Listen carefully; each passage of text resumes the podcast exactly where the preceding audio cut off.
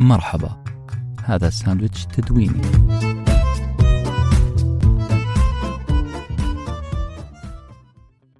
ليه ما نحلم؟ في 5 ديسمبر 2022 أحد الشخصيات أصدر تصريح لابد ألا يمر مرور الكرام كان التصريح كالتالي لماذا لا نحلم؟ صاحب التصريح اسمه وليد الركراكي ووظيفته المدير الفني لمنتخب المغرب والمناسبة هي إمكانية إحراز المغرب لكأس العالم في كرة القدم. نعم ليه ما نحلم؟ سؤال بسيط سأله الكابتن وليد وأنا متأكد من أنه كان يخاطب فيه لاعبي المغرب. اللي اليوم وصلوا إلى دور الأربعة كأول فريق عربي وأفريقي يوصل لهذه المرحلة في كأس العالم.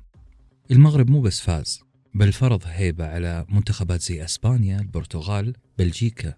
هيبة فريق عالمي لا يقل بل يزيد في قيمته الفنية والتكتيكية على كل المنتخبات في هذه البطولة بغض النظر عما ستؤول إليه نتائج دور الأربعة خلال اليومين التاليين اكتشفت أنه وليد الركراكي ما يمزح يوم سأل هذا السؤال مستوى المغرب تحديدا وفعلا يخلينا نعيد ونكرر ونسأل نفسنا نفس السؤال ليه ما نحلم؟ ليه حتى في حلمنا نكون زاهدين وواقعيين بزيادة؟ ليه ما نعيش الحلم وبالتالي تتحول كل سكناتنا وحركاتنا تجاه هذا الحلم؟ لما أسبق التخطيط والعمل بالحلم؟ ليه نحلم حلم صغير جدا جدا ونفرح بتحقيقه؟ بالعربي سؤال الركراكي ليه ما نحلم؟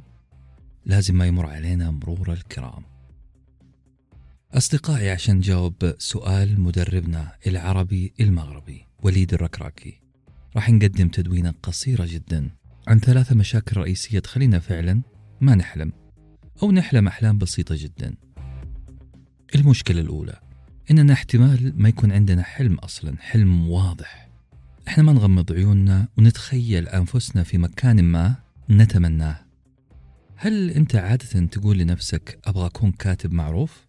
السؤال هنا كاتب في إيش؟ كاتب صحفي، روائي، في ال social media صناعة المحتوى؟ أو هل قلت لنفسك أبغى أكون مدير؟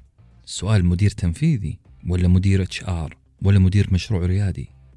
كل ما كان حلمنا أكثر وضوحا كل ما كنا قادرين على رؤيته عيانا بيانا يوم نغمض عيوننا كل ما بدينا نرسم لأنفسنا خطوط تجاه ذلك الحلم كل ما بدأت تصير حواسنا أرهف لكل شيء يودينا لهذا الحلم المشكلة الثانية في اعتقادي أنك يمكن يمكن أنت ما تعرف حدودك أو بالأصح ما تعرف حواجزك.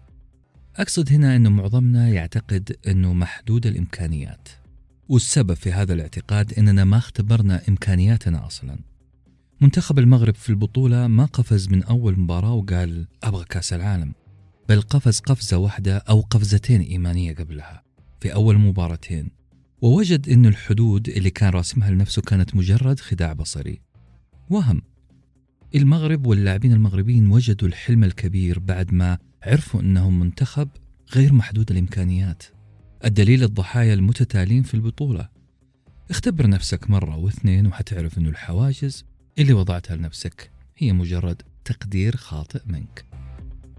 المشكلة الثالثة اللي ما تخلينا نحلم أو نحلم أحلام صغيرة هو الخوف من الفشل. ما أبغاها تكون كليشة مطاطة مستهلكة. الخوف من الفشل مصيبة. نعم إحنا عشان لا نفشل نضع لأنفسنا أحلام صغيرة جدا أخجل إني أسميها أحلام. أهداف بسيطة نضمن إننا 100% راح نحققها. هذا الشيء مريح لنا نفسيا لأننا نخاف من الفشل. المنتخب المغربي لو بعد فوزه الأول والثاني وضع أهداف أو أحلام صغيرة جدا لنفسه وقال حاجة زي أهم شيء نقدم مستوى جيد أمام أسبانيا. أو حلو جدا لو انهزمنا من البرتغال 1-0 أو إحنا أبطال لأننا قدرنا على الأقل نقاوم الضغط البلجيكي وما علينا في الخسارة. أصدقائي الخوف من الفشل يخلينا نضع أحلام صغيرة جدا ما نقدر نسميها أحلام. الحلم ببلاش.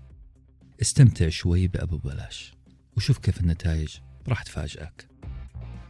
أصدقائي هذه تدوينة بسيطة جدا. وعبر فيها عن ثلاثة أشياء. الشيء الأول تبريكاتي لمنتخب المغرب بالفوز. الثاني تمنياتي لمنتخب المغرب بكأس العالم. والثالث شكر عميق وخاصة للركراكي إنه خلانا نفكر مرة واثنين وثلاثة في السؤال الأهم ليه ما نحلم؟